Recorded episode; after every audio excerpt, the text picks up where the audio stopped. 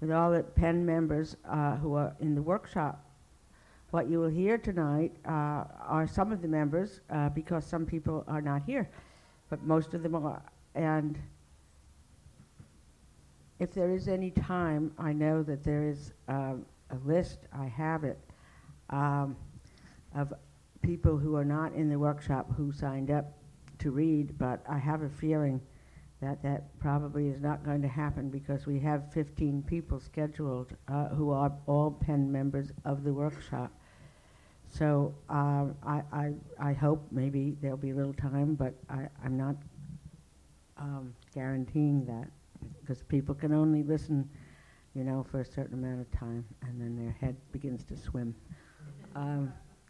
But we'll see what happens about that.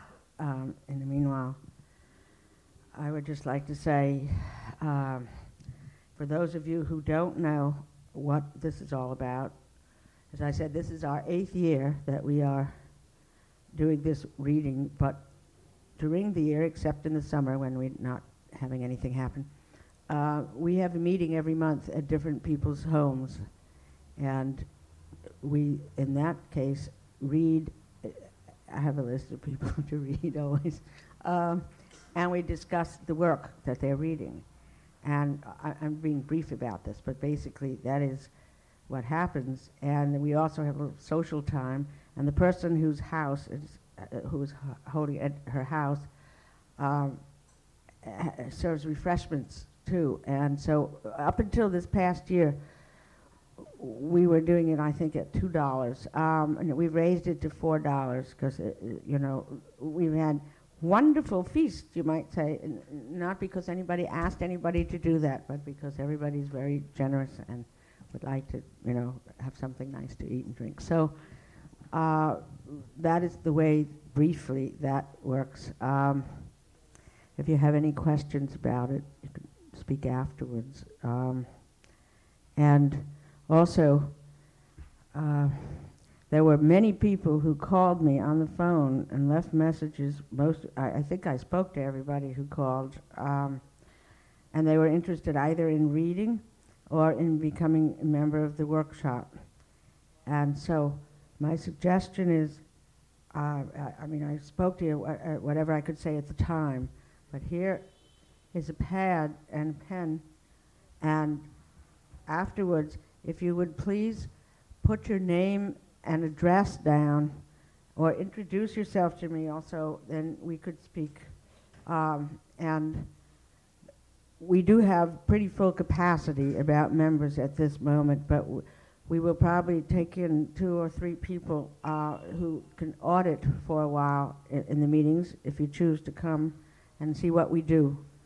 So, but I do have a list in the order of how it was conveyed to me, you know, so that is how the members are going to be taken into the group, you know, immediately. But also, you know, people drop out or they have to move somewhere else and so on. So we always gradually take new members in. We are very happy with those we have, but we're always happy to have new members also. So if you have any questions later, okay. Now, the next meeting that we will have is at 5:30. So it's at 5:30. We meet on Mondays, Tuesdays, and Wednesdays, depending. And the next one is Tuesday, October 26th at Corinne Gerson Ackerman's house, which is, you don't have to really know this now, but 101 West 12th Street, apartment 2N. And I always send out postcards to members, so you'll get more information. And the meeting after that in November is at Alice Denham, which is also in the village, although we meet sometimes other places, and that's on Grove Street, on Wednesday, November 17th. So that is the next 2 meetings that are happening. In those meetings, I'm afraid that we can't just ordinarily have guests and visitors. We can have people who are not going to read, who are going to be members, but otherwise, generally, it's not possible because there are too many people then would come. And so on. We're very happy you're here tonight, though. But anybody, just for a moment, raise your hand, not because I'm going to know necessarily who you are, but I would just like to see, of all those people who called me, Who is here tonight? Hi. Oh, hi, for sure. Okay, so those people, please afterwards come and speak to me. See, what I notice about human nature, I probably shouldn't say this, but if you say to somebody and they're not in the group, you won't be able to read tonight, but why don't you come to the reading and see what people are doing? Very often, those people do not come. So we like a little enthusiasm along with a desire to read. So God forgive me for saying this, but it's true. Okay, and one more thing briefly. When you're reading, if you care to, briefly say, other than that 5 minutes that each person is given time to read, if you'd like to say what has happened with your work, something's happened with your work in the past year, or something is going to happen, please mention that, but don't do a whole tale about it at that point, because we don't have time. But it would be nice to hear what people are doing and so on, so please keep that in mind. And very briefly, all kinds of people have good reasons who are members why they're not here. I'm not going to say now, and they'll be, coming to other meetings, but they're away or they're reading somewhere in another country or, or ill or different things. So that's what's happening. But we do have at least actively another 6 members who are not here tonight. Okay? Okay, now I believe that everything you're going to hear tonight, and you could say I'm prejudiced, but I don't think so. Everybody's very talented who's going to read tonight, and they all write in different genres, and they have different styles of writing and so on. But I think it will be very interesting, and I would like to say, if you can have a little forbearance, try to stay for the whole program, because we all the readers are our best readers, but the ones towards the end are equally or more even our best readers. How's that? So, and we change around the order every year and so on, so that different people get a chance to read early on and so on. Okay? So the first person who's going to read today is Carmen Valle. She's a wonderful poet, and she teaches in a college, I think in Brooklyn. And I've heard her read in other gatherings too, and so on, and so it's been a great pleasure. So we're very happy to have Carmen here tonight.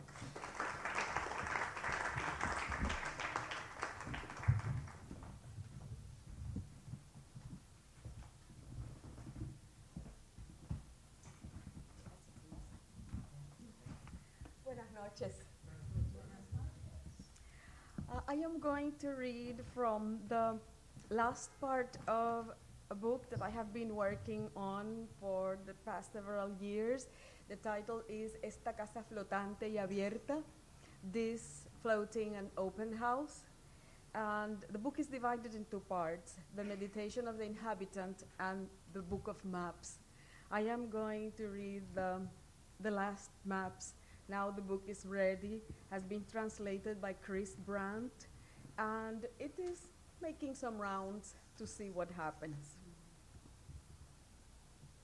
I am going to read first in Spanish, and then after each poem, the translation.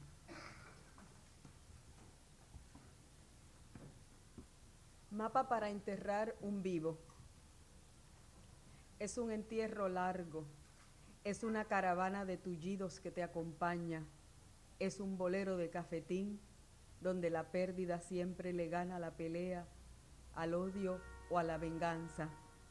Es un velorio que se acerca al juicio, pero no eres el único acusado. A solas se delibera a quienes tocaste o embriagaste, y peor, aún tocas y embriagas. Discípulos tendrás y algún acólito, también quien sorprenda dolor al nombrarte. Por la noche, enemiga y aliada de los claros, solo tú sabrás a quién nombras.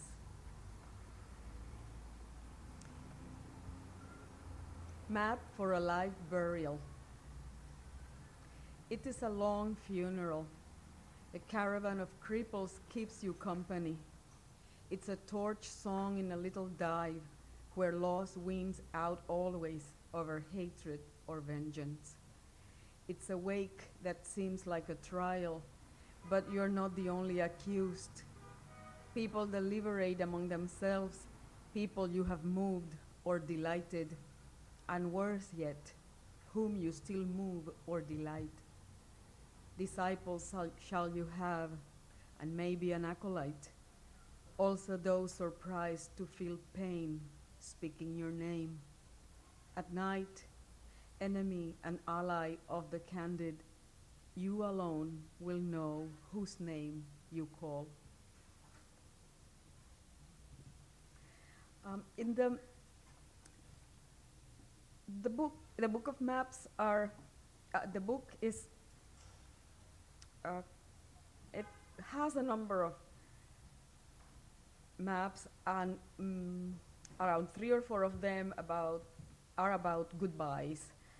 Map of goodbyes 1, 2, 3, but I decided that the last one was going to be Mapa del Adiós No, Map of No Goodbye. No se despide de la sal el mar, y entre la tierra y la luna no es adiós esa distancia. El fuego con la leña se aniquilan, para siempre juntándolos el polvo. El tiempo de la noche con el día, no se trata del no más, sino del cuándo. Se trata de ayer cuando era hoy, y de hoy que entre ayer y después conjuga siempre, siempre. The sea takes no leave of the salt, nor is the distance goodbye between earth and the moon. Fire and wood consume each other to remain forever united in ashes. The matter of time between night and day concerns not never but when. It's about yesterday, when it was today, and today that between yesterday and later conjugates forever, forever.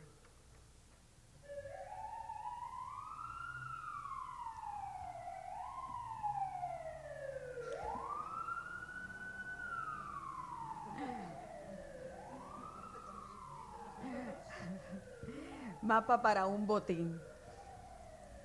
Podrá no ser el mediodía, ni el largo camino que se otea. Podremos no encontrar miel suficiente, ni encontrar la osa mayor, aunque busquemos. Podremos escudriñar el horizonte y ni aún frente al mar lo consigamos. Podrá ser que todo fue juego lento, en intento de volar cuidando el ala, pero el vértigo de la guerra, aliñado con olores de la selva, en todos los astilleros construyó barcos piratas. Zarpan hacia todas las bahías, de sí mismo el premio de lanzarse a encontrar acuerdo mudo entre el horizonte que se escapa y una flota de sal que se derrumba. Map for a Stash of Booty. Maybe the place to look is not in the middle of daylight, nor on the long road. Maybe we won't find enough honey, nor the big dipper, for all are looking. Maybe we will scan the horizon and even facing the sea, never find it.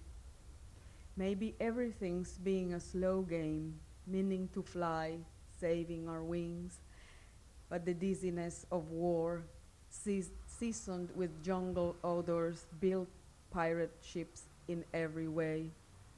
Bayward they sail at all points, the launch its own reward, seeking mute accord between the vanishing horizon and a crumbling fleet of salt.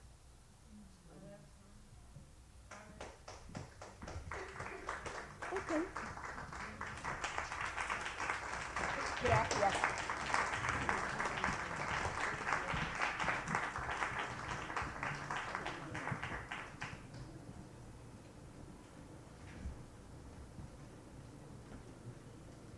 That's the part I hate most, is to tell people it's 5 minutes, because they're reading wonderful things and nobody likes to be interrupted. But even so, we do have all those readers, so we have to keep it to the 5 minutes. And we have a wonderful timekeeper over here, you see, who tells me if I don't know. John Mueller is helping us out like that. So, we have prime assistance. Thank you, Carmen. That was beautiful poetry, and I wish we could have heard more.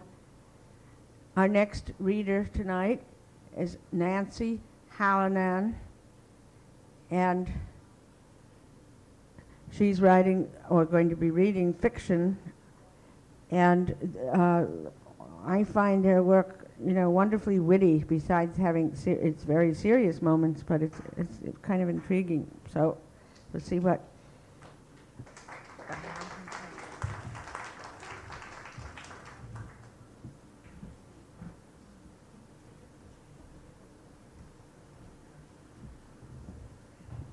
Nancy Hallinan.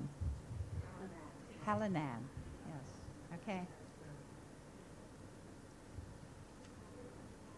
This is a brief excerpt from a short story. What? Loud? Closer to me. Like this? Yeah. Ah, okay, now we're in. This is a brief excerpt from a short story excerpted from my latest novel, which is called Paxton's Gift. There are three characters in this scene. Margaret Dane is an elderly, once famous actress, now in her 70s. Paxton Teasdale is her companion of some 50 years. He has fallen down the stairs to the cellar on his way to get champagne. Wilfred Tennyson Tull is a piano tuner. The doorbell rings and the scene begins. "Tennyson," Margaret cried, "I need your help." He relieved himself of a raincoat, umbrella, and satchel of instruments, feeling the familiar lurching of his insides at the eternal helplessness of the human female, Sylvia, for instance, and his aunts. "Paxton has fallen headlong into the cellar," Margaret cried. "He's broken all his legs and had a heart attack, I think. He needs help, a man's help," she added, now pulling him to the end of the hall. Here they took 2 steps down a twisted platform, and then another step. The hall light flickered in some ecstasy with the storm outside. The cellar was in darkness. "Tennyson," she whispered, "go down and reassure him." He stared at her blankly. She gazed back with pleading eyes. "Please." He glanced down a steep cliff of steps, a sheer drop into an invisible abyss, and wondered frantically what he'd done wrong. How had he sinned to warrant this crippling phobia, this malaise? "Margaret, I can't." She smiled again, winningly, radiantly.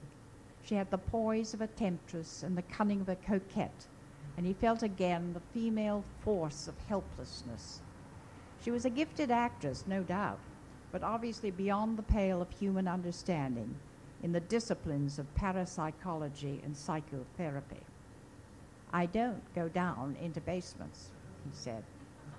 "He may be dying." "I don't go down into basements," he repeated, "for medical reasons." She smiled again, half closing her eyes, black lashes fluttering. And he knew the folly of explanation, knowing a lot about women, his aunts, for instance, and their belief in Christ's scientist and God's will. Guessing at Margaret's medical denomination, he fled into simply worded ailments.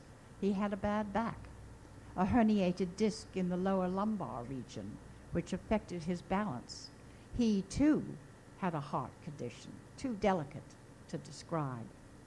He loved her piano, and he admired her reputation, especially her Medea, and he would help if he could, but he couldn't. She gave him a shriveling look. I want you to understand this, he said, clutching her arm. I cannot look down. I get vertigo. I get giddy. It's a medical disorder of the equilibrium, and an instability marked by a swimming in the head and sometimes a rotary movement of the torso. I cannot go down those steps or look down. I cannot. Tennyson. I want you to understand this, he said, clutching her bare arm. I cannot look down. I get vertigo, giddiness. It's a medical disorder of the equilibrium. It cannot go down. He saw the stairs lengthen and vanish and felt the fatal pull of vertigo, an umbilical tug from the earth's womb. He tightened his grip on her hand and felt himself swaying. Margaret, I cannot. He knew he was in for it because he saw the steely look of a woman about to scream for the sheer physical joy of atonal pitch. Unexpectedly, Margaret did not scream. Her face was her eloquence. In deadly silence, her expression condemned him to the cowards of the world, the traitors, the collaborators, black marketeers, worse. The lights danced off and on seductively. He tightened his grip on her arm and felt himself swaying. She pulled away. The lights blinked "Amen" as they finished their orgasm and faded into the arms of darkness. Margaret, he cried. He heard her retreating steps as she descended the stairs. He was alone, alone in the dark above an abyss, alone to grope about, blind with fear. Margaret, he whimpered.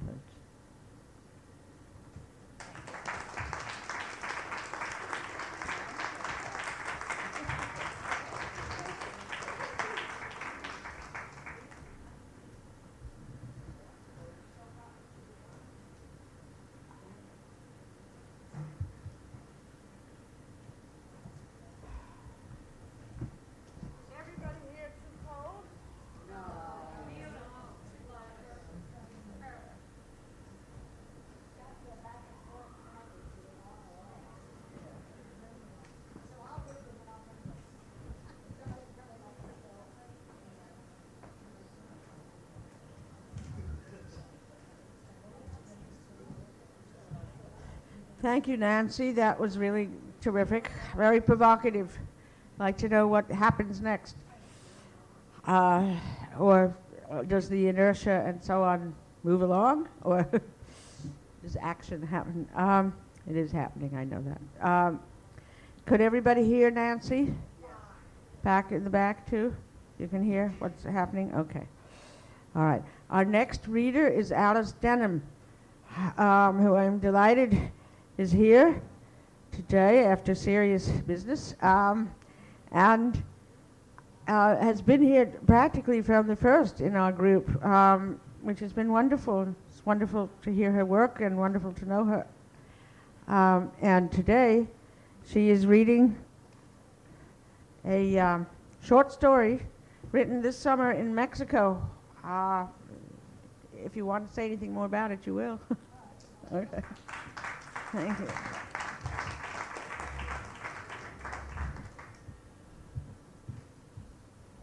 Hello, everybody. I like to stand up, but they don't want me to. Oh, that's all right. Can you hear me all right?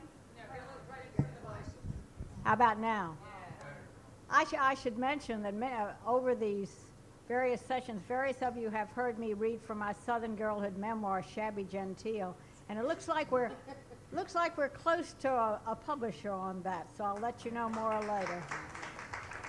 Also, members of the group saw a little movie based on a short story of mine, a half-hour movie, and we showed that this summer in San Miguel as a fundraiser for the local chapter of Penn, and it was shown on a big screen, and it held up very well, and people liked it a lot, so that was good. So I wrote Mexican short stories this summer, and I'm going to read I wrote serious long ones, and this is a very light short one. Okay, this is called Ambition. Indio Triste is the name of a street in San Miguel. That means sad Indian, of course. On Indio Tree's Day lived two handsome compadres who are amateur wrestlers who've appeared on local TV. Both taxi drivers, Angelito and Jesus, called Choo Choo, are great buddies who share the same ambition, a lofty ambition that only awaits opportunity. Angelito and Jesus want to be hitmen. They hear a gringa wants to get rid of her husband. A bummer and a borracho, Jane tells Gustavo. I want to get rid of him, get my life back. Jesus and Angelito overhear this and discreetly follow Jane home.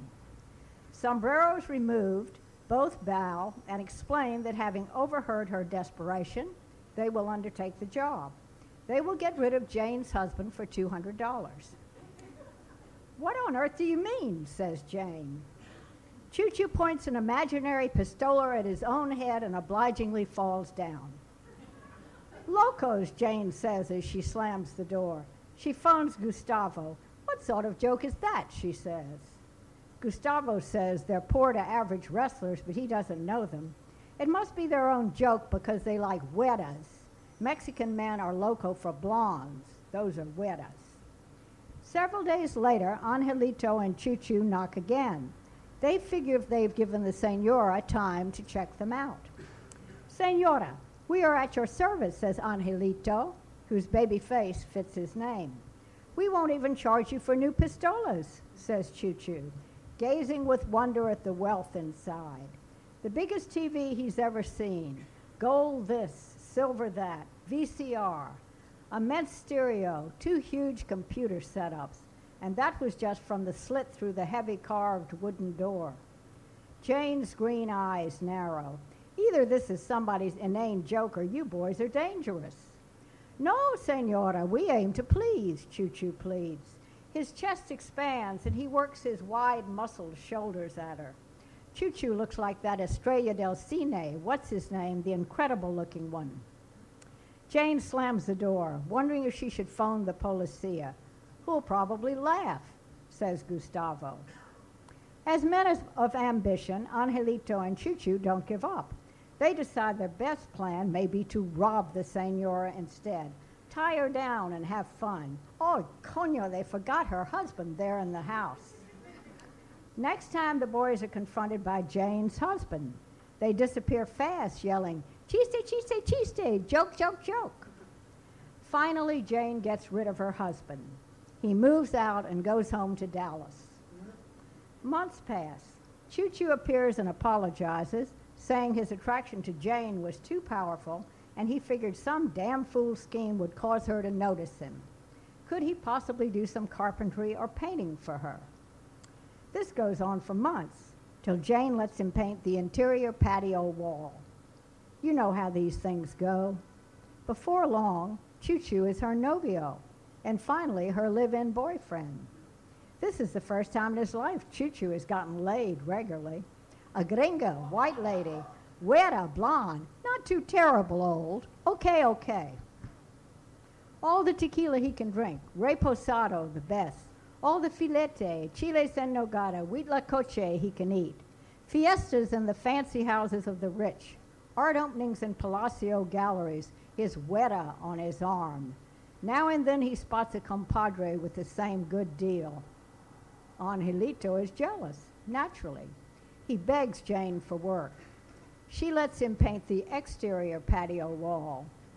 Brazenly, he tries to steal Jane from Choo Choo. He croons, Aquellos ojos verdes, to honor her green eyes. Jane is too busy to notice. Jane is a volunteer's volunteer. She helps choose worthy candidates for university scholarships donated by the Biblioteca Library to those young Mexicans who are poor but smart. Gringos have given enough money to the biblioteca they founded to provide 200 scholarships a year. Sadly, neither Choo Choo nor Angelito would qualify. Jane is aware of the irony. But as many older gringos know, they themselves are greatly desired by young working-class men for sex and easy living. Can they do as well at home? Angelito tries a new tactic. He accuses Choo Choo of going soft, becoming an old lady's pet chihuahua. How can Choo Choo so easily forget their great youthful ambition? being macho, por Dios, as macho as Angelito, Choo-Choo is ashamed. He once drove a taxi. He once worked out and got the occasional wrestling gig. The two boys generally wrestled each other, alternating winners. When they were found out, that ended it. No more husbands, says Angelito. We've got to hit Senora Jane. Steal everything in the house. Bring a camion. Haul it to Senor Valle, the fence. Take all our money and head for El Norte. Jane's money is invested at Allen W. Lloyd. She has maybe $50 in casa. But Choo-Choo no es tonto, fool.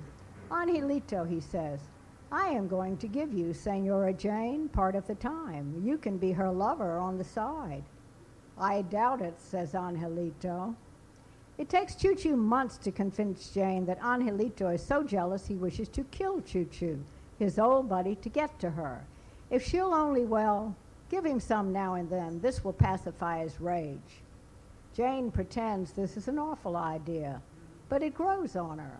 Before long, Jane has Choo-Choo as her significant other and Angelito as her casa chica. With her extra energy bouncing back and forth, Jane works twice as hard at the biblioteca. Now, Choo-Choo is jealous of Angelito, who preens. Choo-Choo cleans off his old neglected pistola and loads it. Angelito also wants sole possession, so he too finds his gun and loads it up. He hates to dispose of his old compadre from boyhood, but what can you do? You have to move on in life. Jane bounces home from the biblioteca and hears a gunshot echo through her elaborate sala. What on earth? Then another. Jane finds her SO and her CC facing each other with smoking pistolas. They both missed. Put down those guns, you tontos estupidos, Jane hollers, advances and grabs first one, then the other pistola, which the boys surrender with limp arms. Now embrace, she orders. Choo-Choo and Angelito clutch awkwardly and pound each other's back, then face Jane proudly with their arms around each other's shoulders. But Jane also no es tonta. One day, she doesn't come home from the biblioteca. Jane is gone. She sold the house right out from under them. When the new owners arrive, they find Angelito and Choo-Choo in residence. The husband screams at his wife, and she screams at him about this appalling situation. It takes a while, but the policia get them out. The boys depart with copies of every key in the house. Now, at last, they stand a chance at their grand ambition to be hitmen. It just depends on which one wants to get rid of the other most.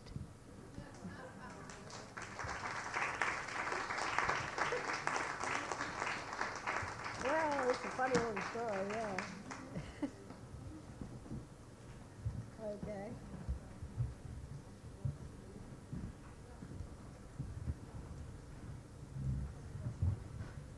Thank you, Alice. I think that's pretty grand. It's a hit, so to speak. And I'm wondering if all the other stories that you've been writing this summer in Mexico are, in that tone? No, not at all. Uh-huh. Well, that's fascinating. That's funny. Yeah. That is a nice fantasy carried to an extreme. I really like that. Our next reader is Elaine Kraft, and Elaine, the work that I have heard is mostly fiction, and it's very different and very developed in various ways to pique the imagination. And we're going to see what is she coming up with now, but for what I know, or at least what she's told me a while back, this is called The Final Delusion of Cinderella Corn. Now, I'm not sure if that's the title of what she's reading right now or the whole book. It's a novel. It's a novel, so that is the title of the whole novel. Okay.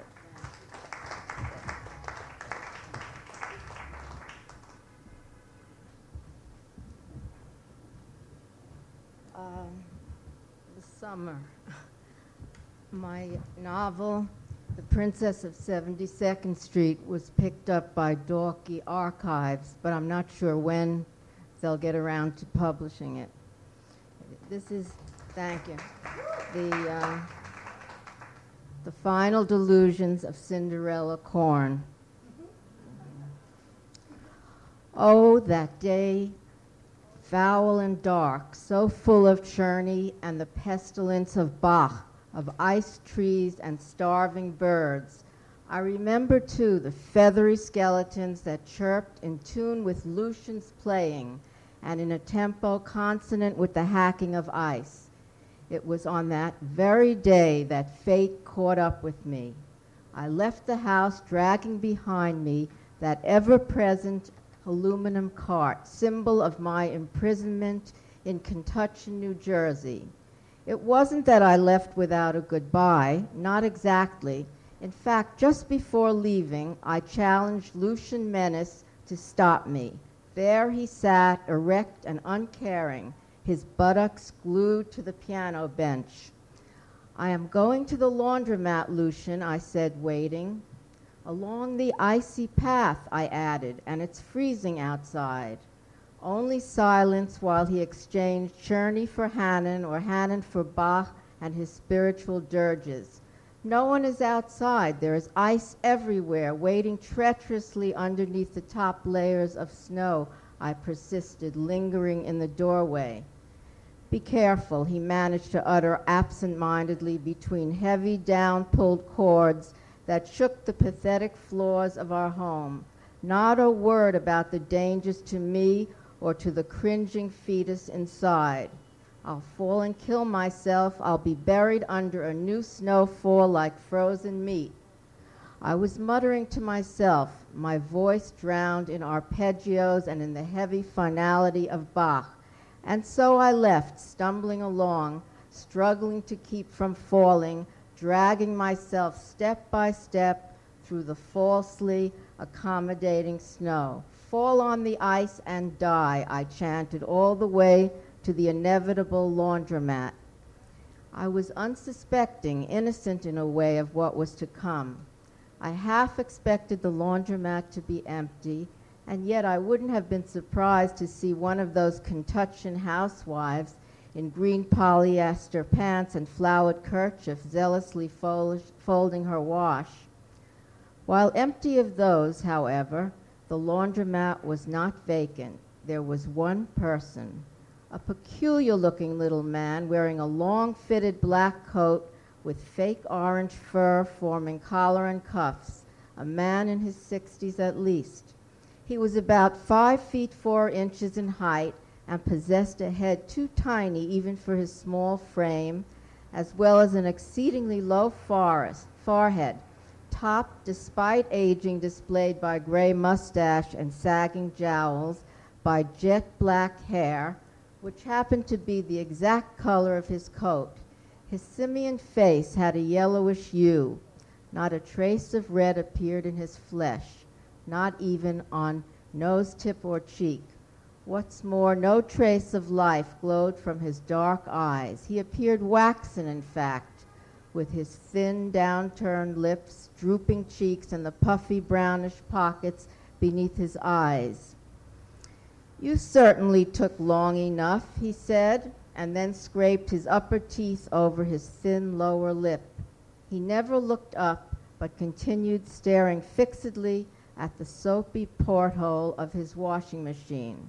I looked around to see who he was addressing, although I was certain that no one else was there. During that brief silence, he snapped the fingers of his right gloved hand in quick succession 6 times. "I know all about you," he said, "your darkest secrets, the deepest crevices, ebb tide, fauna and flora of your soul, my dear, and the fungus thereof." "Are you speaking to me?" I asked, taking a few steps toward him.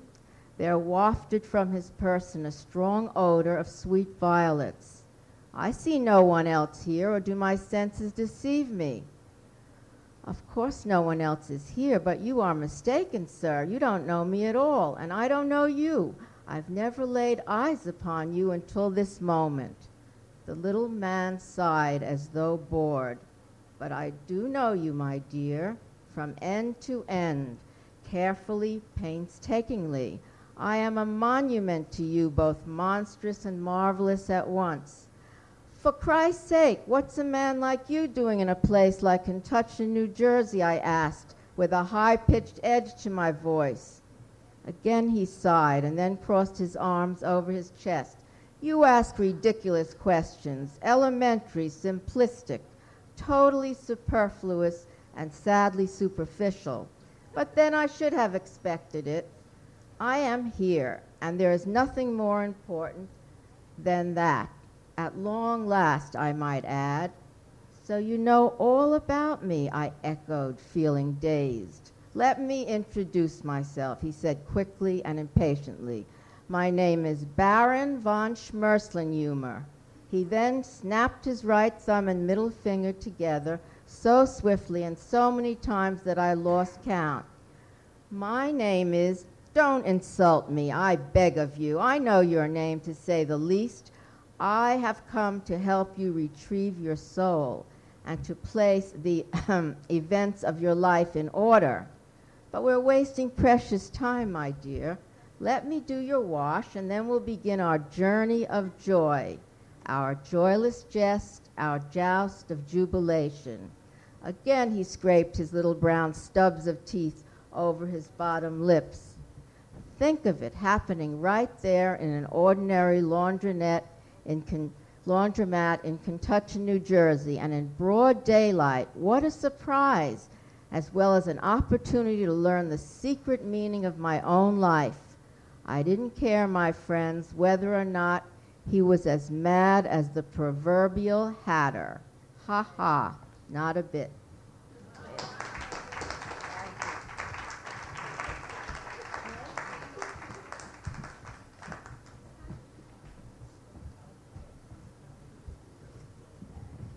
Thank you, Elaine.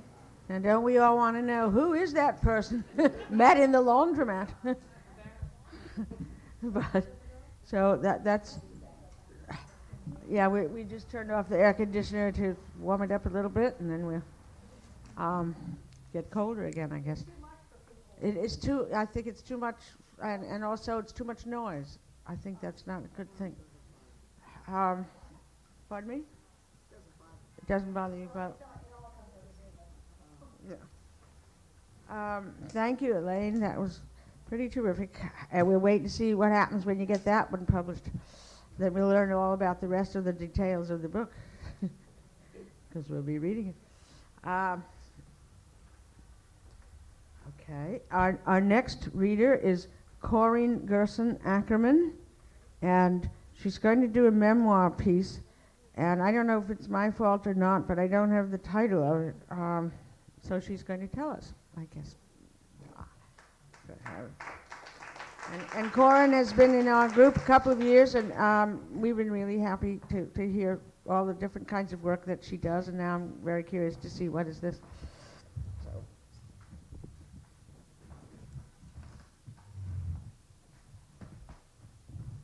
This is a bit of a departure from what I've been publishing. I mostly write fiction, and most of my books are for kids. They're novels for young adults and preteens, but I've written, well, other things that you'll find out in this. And I started doing memoirs some years back before the term was applied to it, but in any case, the title is Becoming a Writer at Grand Central Station. I enter the rotunda of New York's once again remodeled Grand Central Terminal and gaze wide-eyed at the newest transformation. But each time I experienced its latest makeover, I mourn the loss of the only truly significant change, my long-gone private airy, my very own noonday retreat that triggered an enviable spate of productivity by providing, rent-free, the most genteel of creature comforts to ply my trade, right smack in the middle of Manhattan. Unknown to many in New York's late 40s was the incongruously elegant little space at the far end of Grand Central's main waiting room, just before the passageway to the ladies' restroom. There, against the wall, just yards from the last row of church pew benches provided for train waiters, stood a fine period piece writing desk and chair. A soft glow fell from the pair of black and gilt-shaded lamps on either side, lighting the inkwell, yes, and desk blotter. Though it was long past the days of inkwells, ballpoint pens were definitely on the scene. I had come to New York to seek my brilliant career the day after college graduation, and, living in a small room at the Studio Club, a long-gone YWCA for girls in the arts, who had to make application and be accepted, I considered this desk at Grand Central my private domain, shelter for my commercial muse. Several days a week during my lunch hour. Oddly, it was almost always available. No one else seemed to need or want or dare to venture there during that year, when I was assistant editor on a group of romance fiction magazines for one of the pulp giants on the 20-something floor of what we then called a skyscraper just down the street.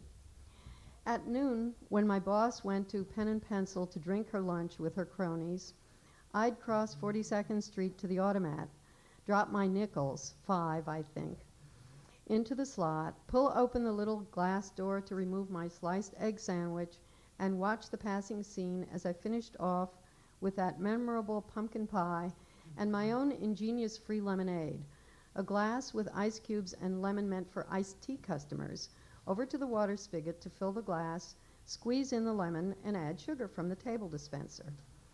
Then it was up the street to my private office, take out my spiral notebook and pen, and write romance short stories that I sold for a penny a word. They just seemed to pour out.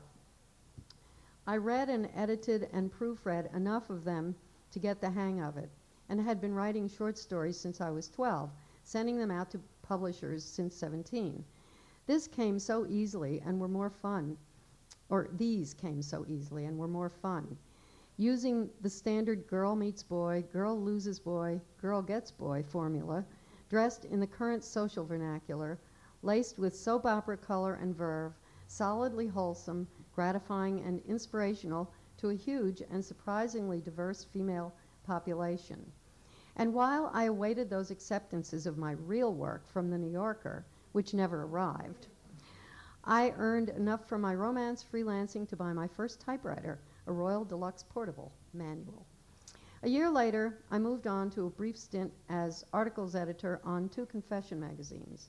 Those supposed tell-alls, even sophisticates believed in their veracity, including non-writer readers who submitted their actual true confessions in such condition that you had to believe they were actually true. They paid 3 to 5 cents a word, so of course I can do that, echoed in my head, but I couldn't cut it and switched my zeal to trying for the slicks. By a fluke, I next found myself as an editor, manuscript to bound book, joy of joys, at a venerable reference and how-to publisher who shortly thereafter expanded into trade fiction and nonfiction. As I worked on their first list of teenage novels, the I can do that syndrome struck again. I resisted because at 25, I wasn't yet ready for a novel, in middle age maybe, but it wouldn't let up. However, though my workplace was now too far from Grand Central, I wrote it anyway. Actually, on a dinette table of our studio apartment evenings and weekends during the first year of my marriage, while my husband used the bed living room to study for the bar exam. My novel got published, first time out, with a trail of thrilling successes. Years later, with the house in the suburbs, the kids, the dog, I secretly longed for my desk at Grand Central that was actually only a half hour, but light years away. By then, however, I had discovered a new system. I wrote my third novel under the hairdryer at the beauty parlor every Saturday. Same kind of spiral notebook pen, but now I had an electric typewriter to transcribe to.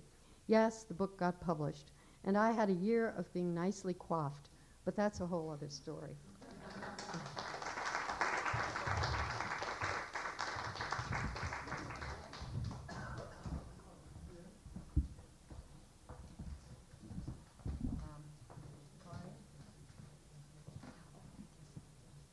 say that my newest book just was published? Yeah, just Cyberdog. It's about a dog who learns to play use a computer.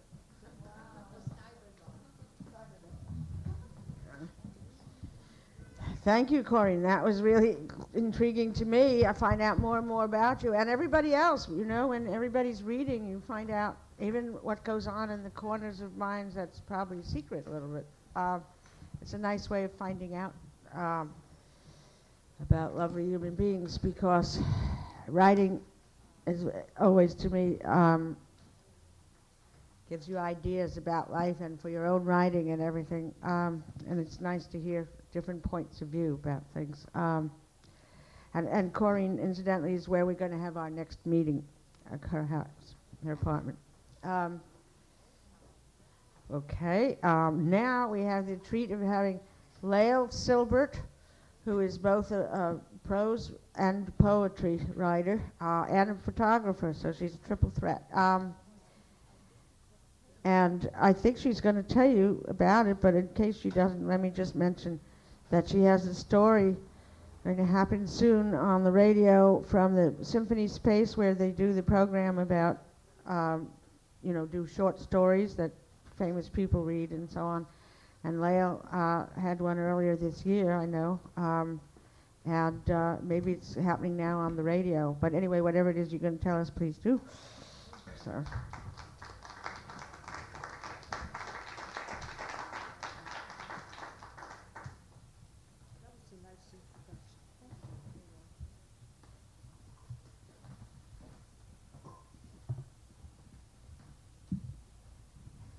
The story that Ilsa referred to is a story I read here first. So it was read at Symphony Space a year ago, June, and then they run selected shorts on the public radio stations throughout the country, and the evening that my story was read will be one of those. It will be on the 10th of October on WNYC, and on AM at 1 o'clock and at 6 o'clock on FM. So if you remember, please listen. But don't sneeze. It's a very short.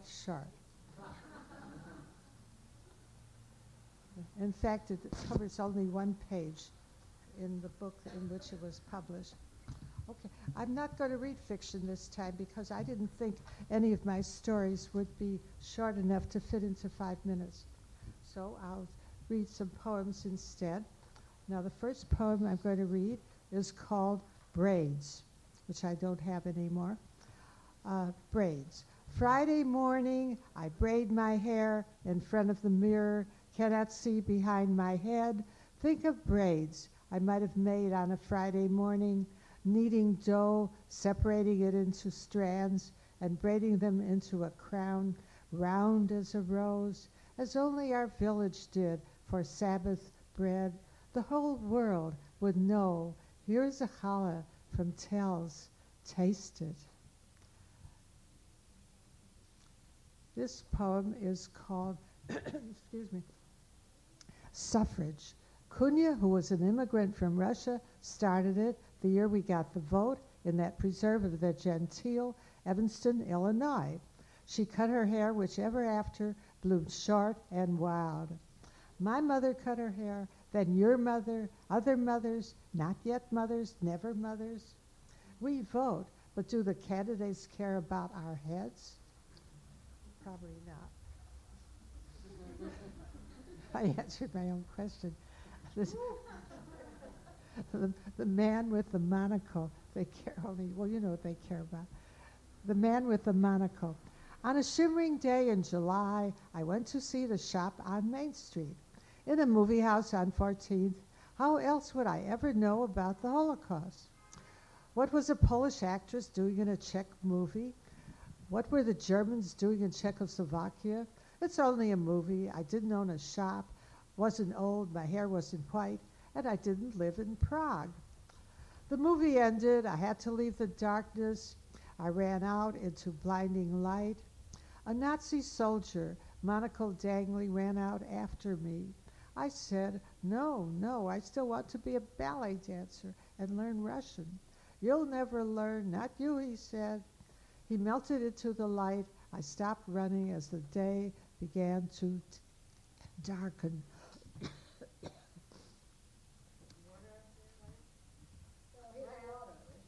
Oh, thank you. And this next one has got a nice title. It's called Trotsky in Chicago. You never knew, did you?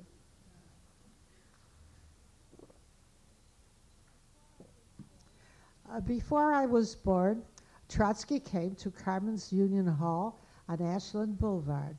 His real name was Brunstein. Trotsky sounded more revolutionary. When my father told me he was there, I forgot to ask what Trotsky said. It had to be about the revolution, exhilarating to the spirit, makes people want to live and see it happen. Years later, at night on Chicago Avenue, through the well-lit windows of Thompson's that served pancakes with maple syrup, I saw a band of intelligentsia, as in a cafe in a European capital, waiting for the revolution. A thin man with slicked-down white hair, pince-nez glasses trembling, talked to a woman with dark Russian eyes in a black hat, nose veil pushed up, smoking with a holder that held her cigarette with little silver tongs. My father got over Trotsky, went into another line of politics. Okay, here's another one about my father, but no Trotsky this time. Come on. Voices. When Begin speaks in the voice of first language, I remember my father and his voice, the same, never changing, no matter what he said. To Begin on the TV screen, I say, that's my father's way of speaking. Stop it. I don't want to hear either of you anymore. Fine, says my father, 10 years dead. Listen to someone else in Yiddish, Russian, Polish, Hebrew, maybe a little English, and see if you can keep your heart from cracking. No, it's not 5 minutes yet. Oh, okay, I'll keep. Oh, boy. Mr. Levitt, the last day of summer straggles in. I go for a walk, find Mr. Levitt next to a flowering bush in his wheelchair, wearing his beret. In the full of his 100 years, he holds a levee for young, adoring admirers. A man takes his picture. Mr. Levitt looks stern, respectful as before his maker. If I had my camera, I'd wait for his sad, worn smile and say, when I took my father's picture, I'd tell him, you're not in the Tsarist army now. I leave, go to say hello to the Chinese woman on the corner, who sells Bolivian woolens. I finish my walk. Mr. Levitt is back in his apartment, crammed with his paintings. That's it? That's got too much. Thank you. I forgot to watch myself. I forgot to watch the time. Do you mind if I take another turn?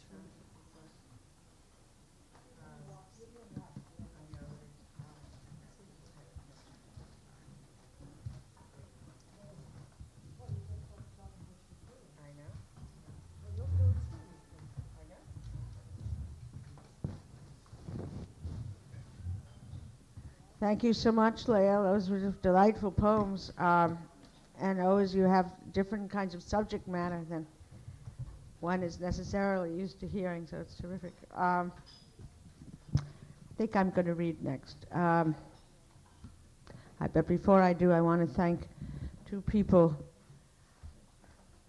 who are here tonight. One of them is Carolina Garcia, who is our liaison with Penn. And she is the coordinator of the Readers and Writers Committee, and she's also a poet and food writer, And she was the woman who catered yesterday's Penn brunch, where their food was so unusual and delicious. And so anybody here interested about somebody catering for whatever in a different way, in a wonderful way, you might speak to Carolina. But also I just want to thank her so much for helping us do this tonight, because all the food and drink and the arrangements and the chairs and all of that, you know, have to do totally with Carolina, except for the other person I want to thank, who is Sarah Sarai, who is a friend of Penn and volunteered when she spoke to me on the phone about helping out tonight, which I'm very grateful for, because it's very hard to do all kinds of things yourself, you know, so that's what's happening. And I thank you both very much. And this is the first time that we ever encountered each other in any ways, when she called me and spoke on the phone about coming to this event, you know, and then volunteered to do this. Isn't that terrific? So I'm going to read poetry, and I do other writing also, as some people here know. But tonight, for the 5 minutes, I'm going to read poetry, and I've deliberately picked out poems that I can say something about. The first poem that I'm going to read has just been published in this literary magazine, which has poetry, short stories, music, art, all of that, and it's called And Then. That's the name of the magazine. Robert Roth is the editor. And I'm mentioning this especially, I'm deliberately reading this, one, because I'm happy that it's published, but two, because there will be a book party for this magazine that's coming out now on October 10th at Westbeth Community Center. I believe that Helen Duberstein was over here, who's going to read it in a while, was instrumental in helping him get the space. And Helen has had work in this publication and many other publications, but we thank Helen. And pardon me? Did you give him the title of this magazine? Are you saying? And Then, it's called, right? Okay, great. So that's Helen's idea, you understand. And so if anybody wants to come to that party, it's free and open to the public, but if you do come, it would be nice, I understand, if you would bring a little wine or drink or food or something. And it's in Westbeth from 4 to 8, okay? And a Sunday. Westbeth in the community room. Westbeth is over around Bank and Bethune Street near the Hudson River. Okay. So this poem is called, you know, actually, I didn't send it in. I have trouble sending in work. I have more time to write than I do to just send in work, or no time to write, and that's why I don't send in work. But this poem I read in a reading, and he happened to be there, and that's how it happened to. He heard it and asked me for it. So this is one of my funny ones, I hope. Women get bald too. Women get bald too, but the pate is not a clean slate, unlike some men whose head resembles a shiny billiard ball or a bowling ball with fringe.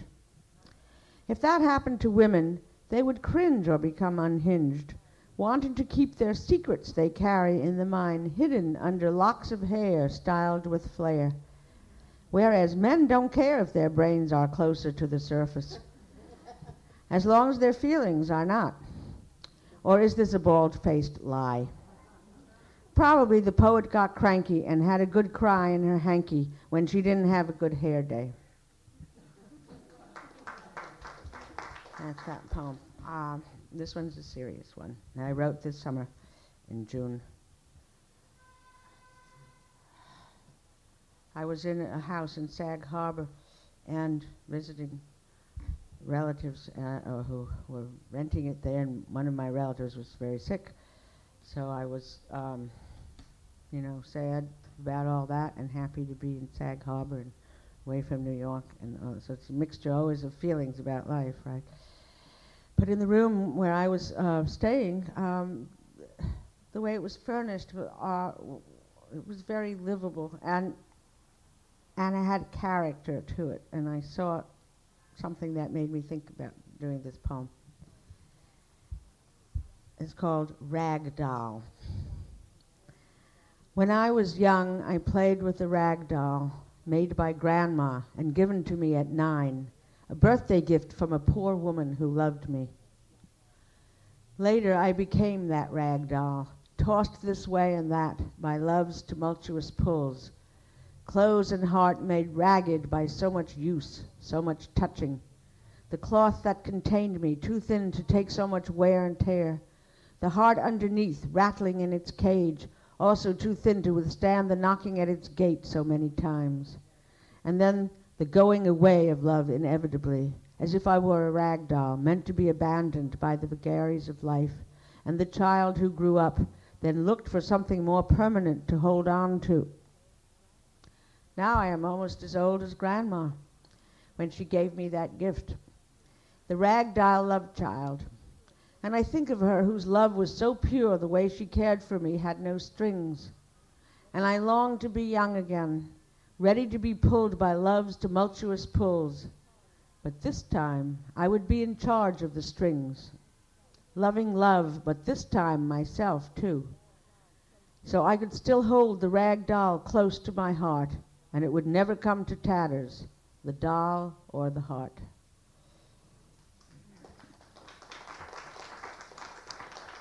Yeah. Thank you. The last two poems I'm going to read, one is from a larger work called Leaving, which was a concert piece for theater, various poems set to music by composer Frederick Koch. And this one is called The Bee. And the reason I'm reading this and the other one, in part, is because I happen to care for these poems, but also because October 20th, there'll be a concert called The Poet of Bleecker Street. I am from Bleecker Street. Poet of Bleecker Street, Uptown.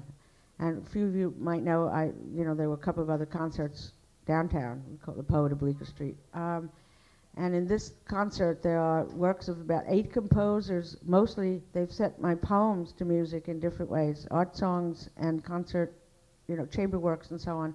And also, there will be a little bit of an opera that I've been bringing to the workshop, set in the Holocaust period, called One Night Together. And Daniel Burwasser's writing the music for that.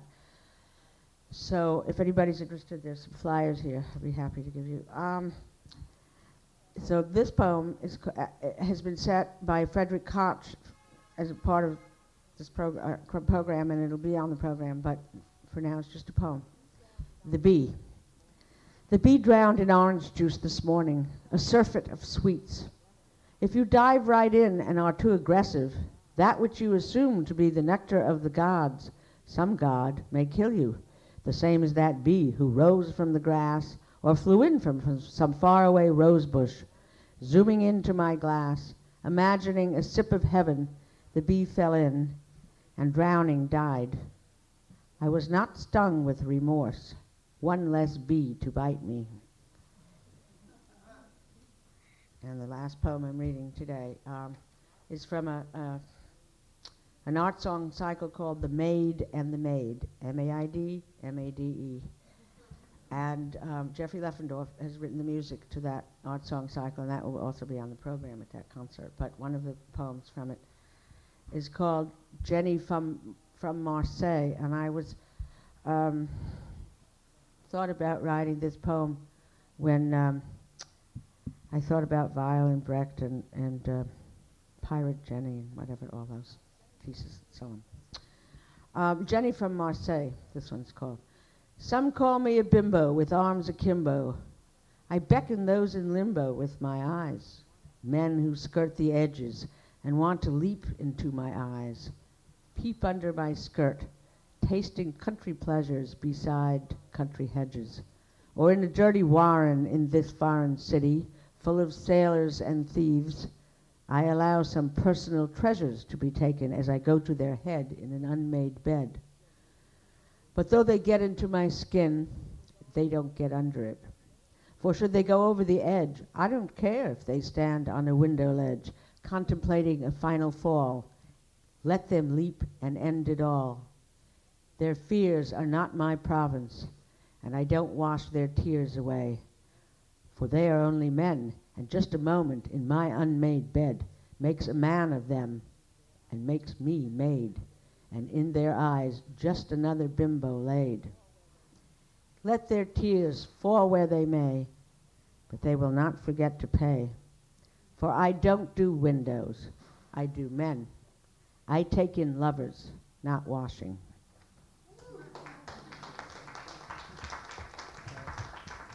Thank you very much. Okay, our very next person who's going to be reading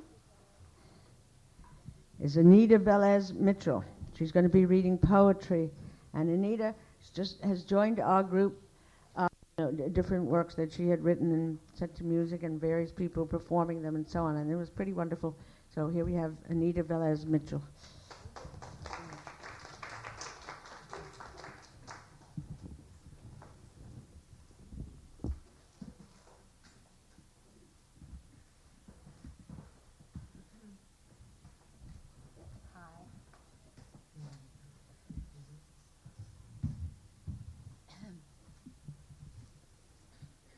My first poem is called Hard Covers.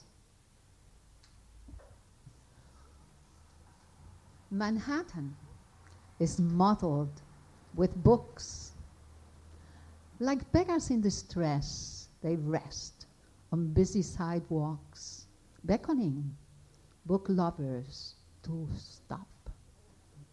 At random, I open a hardcover, handsome in its day. Arise and drink your bliss, for everything is holy.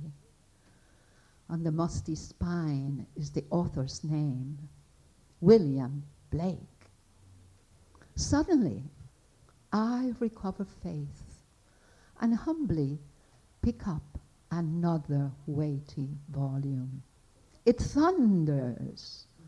The recognition of the sacredness of every man's life is first and only. T.S.Y., blurred on the cover, has to be Tolstoy. As if having solved a crossword puzzle, I rejoice caressing the moldy leather, the still elegant, ragged gilt edge. Phrases underlined like author's eyes after a night of vigil, waiting for the muse to sing or sigh. Link me to the anonymous lover of belles lettres who once held these creative heirlooms in loving hands. I too underline the touching passages and highlight the quotable stuff. I too scribble in margins, quarreling with the author's vanity, comparing the earthly with the gods. I put up a hard bargain for Colette, Victor Hugo, Sylvia Plath, Cervantes, Dostoevsky, St. John Peirce. I walk home, embracing these affordable life works that once tutored my esprit and savoir-faire. I will read them in intimate prayer, forging futures from the past. I prop these six immortals, rescued from the gutter, like steps leading to an altar. How can anyone discard such faithful friends? Friends come in handy when one is lonely, especially these, expert in street smarts, like urchins who refuse to die.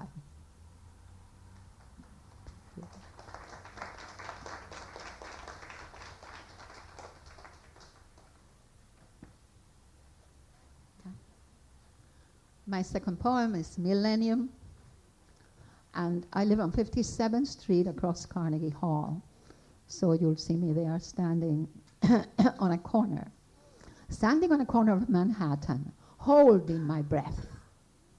dangling like a falling star in the black hole of humanity, thinking time is eternal.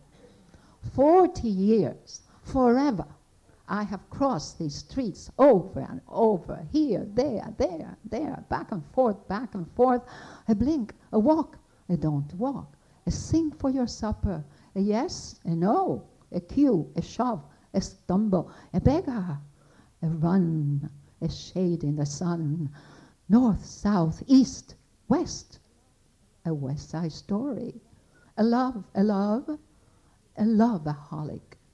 horse manure, piss, spectacles, a garbage stand, a drunken feast, a hit, a miss, a hurry, a well, I don't know, I'm sorry, life's on the other side, wait, life's a pigeon with a broken wing, life, a dime in the gutter, yesterday oblivion, tomorrow dream, a moment to moment, a somewhere love, a thought bird flying.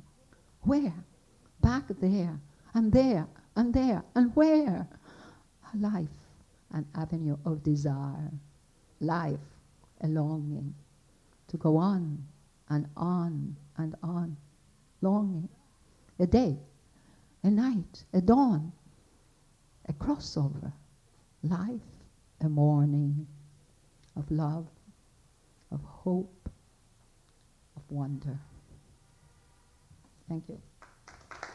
Thank you.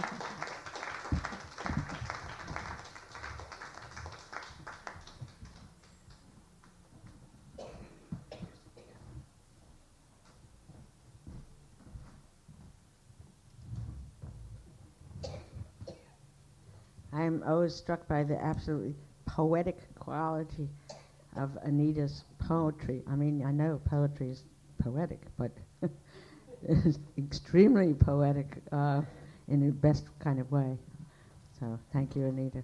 Our next wonderful writer is Maria Arrillaga, and I want to say I'm so glad that she's here because some of the time she's been able to come up. She teaches as a professor in the University of Puerto Rico, and she's been in our group a long time, but sometimes she's had leaves of absence and so on, so she's been able to come to a lot of the meetings and so on, and a great deal of the time she's in Puerto Rico teaching there and writing, and she has books out, new book this year, she'll probably tell you about it, and it's wonderful to hear her work, which is sometimes poetry and sometimes prose and sometimes other kinds of work. So here we are.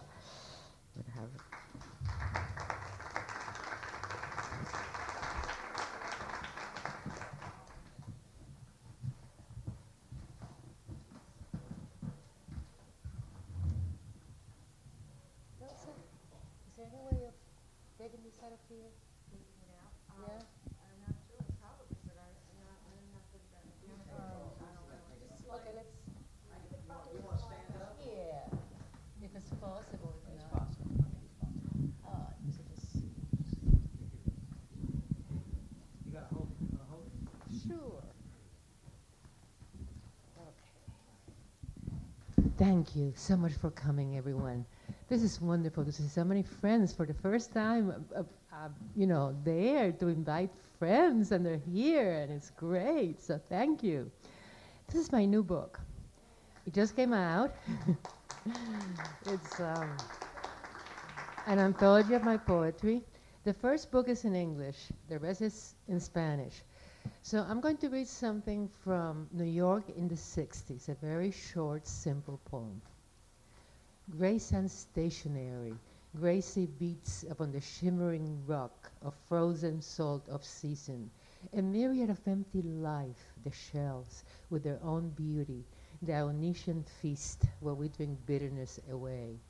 Dream of the texture of creatures of the open sea, the liquid flavor aesthetic, that brings drowsiness to see a gilded bike full of gold leaf flowers.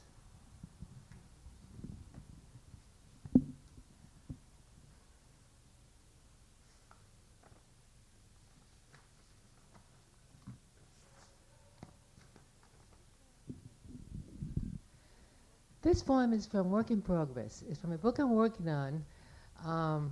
The first book in English I wrote was New York in the 60s, so this might be New York in the 90s, but actually I think I'll call it Flamingos in Manhattan. And it's called Want To. I just turned 59. Not quite as openly sexy as 69, but let me tell you, quite good. I know what I want: a soulmate, an ally, an accomplice, to witness her colossal struggle with life, assertive in her brightness. I want us to share wants, secrets, motives, and mistakes. I wish to see her naked. I shall be naked too. My body scarred and vital as only a body can be. Big, the two of us, big. I want us to run towards each other in a super real dramatic operatic embrace, entwined as only best lovers can be. Close and tight, taut as the healthiest of mares, we shall relive the time of utmost pleasure when she was in my womb. I want to talk to her about men. It would be fun to share romantic, unfulfilled trivia, such as my fetish with men's thighs, their Errol Flynn's sexy swashbuckling costumes, my howling, wrenching, forever-present desire for Brando, my unspoken love, the climbing ivy on scene of attraction for our cousin, Raul Julia. It would be neat to stand side by side holding hands in front of the 42nd Street Library, sharing the occult magic of the lions, patience and fortitude, who along with Kung, forever swinging from the top of that most beloved of Art Deco empires, are always on call to rescue me at the slightest whisper of my need. Icons, saviors, very best friends. We could share these friends, why not? I want her hungry as me, passionate to the point of blissful exhaustion, imaginative, a little kinky, never to the point of hurt, just skilled, a warrior trained in the deep, unfathomable space of accomplished pleasure. We are tantric worshippers and experts on the images of Khajuraho, among other bites. I want from her, for her as well, intelligent companionship, intense as a calf bleeding, as raw as mother's milk, profound, such as Augustine's, marginal, edgy, generous and open, safe. Perhaps, for I don't give a damn where it comes from. Persuasion and persuasions shall be our bond, to do gardens together, eat up a storm of oysters, get drunk on Dom Perignon, trek woods sparkling with fat snowflakes and rapture in their blossoms, only to turn green, exquisite as a Fra Angelico, cool as camels laughing, towards the wild ochre palette whose splendid changing leaves shall populate our earthly moonscapes. And enjoy the song of, oh, so many spheres, as the music becomes almost too much to bear, while we walk to meet the sun, as well as to salute the rousing nightfall.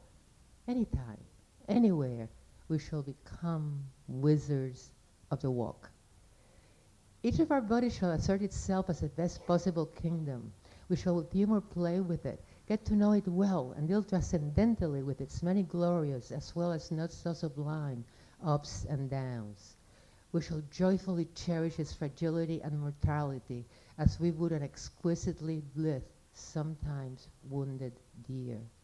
I already know its immense sources of pleasure, and pass on to you that the most powerful life source is quite genderless, so we might worship the chicken as well as the egg. Now that I am 59, I still feel a lot of youth in me.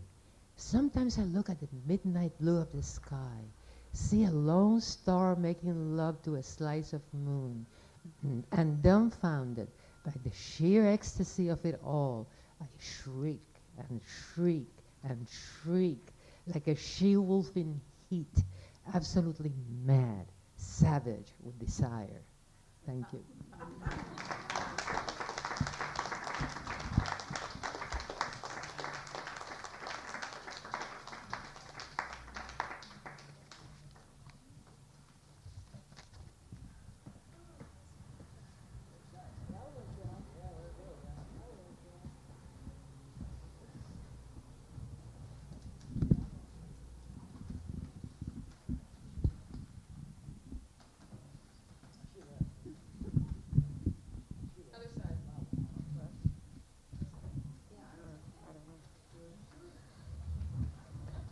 So thank you for being so incredibly honest about all those wonderful feelings that we all have.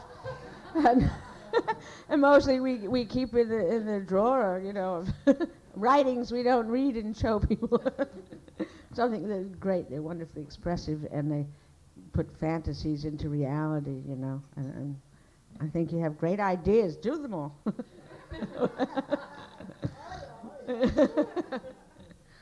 Our next reader is someone I've been waiting now to hear her poetry. We haven't heard it in a while because the summer's been here and everything. And this is Lillian Morrison, who's a wonderful poet and has a long history of doing all kinds of fascinating things with writing. And she was just telling me tonight that something else is coming up that she's involved with that is very interesting, and she's going to tell us, I guess. And if not, maybe she'll tell us something else about what she's doing.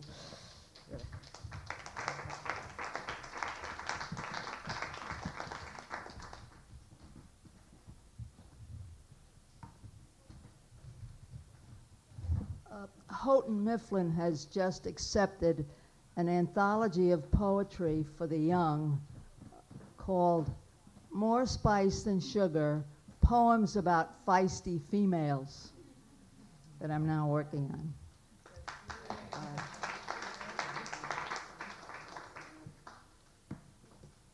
Lillian, did you want to say something about looking for poems about Anne Frank? Well, yeah, I need poems about Anne Frank. If anybody has done one that could be enjoyed by someone 10 or 11, 12 or up. This first one is called Ode to a Shirt. It was published in a magazine called Calliope. A sleeve hangs over a chair. My clothes are strewn about the room. Mockeries of sprawled limbs, of limp bodies in disarray, casualties of the week's forays. I am not without feeling for you. I will put you to bed in your drawers and closets. I will finger you, brush you, keep you clean, tenderly, my intimate extensions, who keep me warm, who mask and message me to the world outside. But there comes a time when some of you must leave. Red checkered flannel shirt, dearest of all, who made me feel like the great outdoors, you've grown too small. Oh, once I was a hiker on high mountains, a lady lumberjack all lean and lithe. Old shirt, you keep reminding me of what I can no longer be. You're off to the army of salvation, and I'll miss you more than you miss me.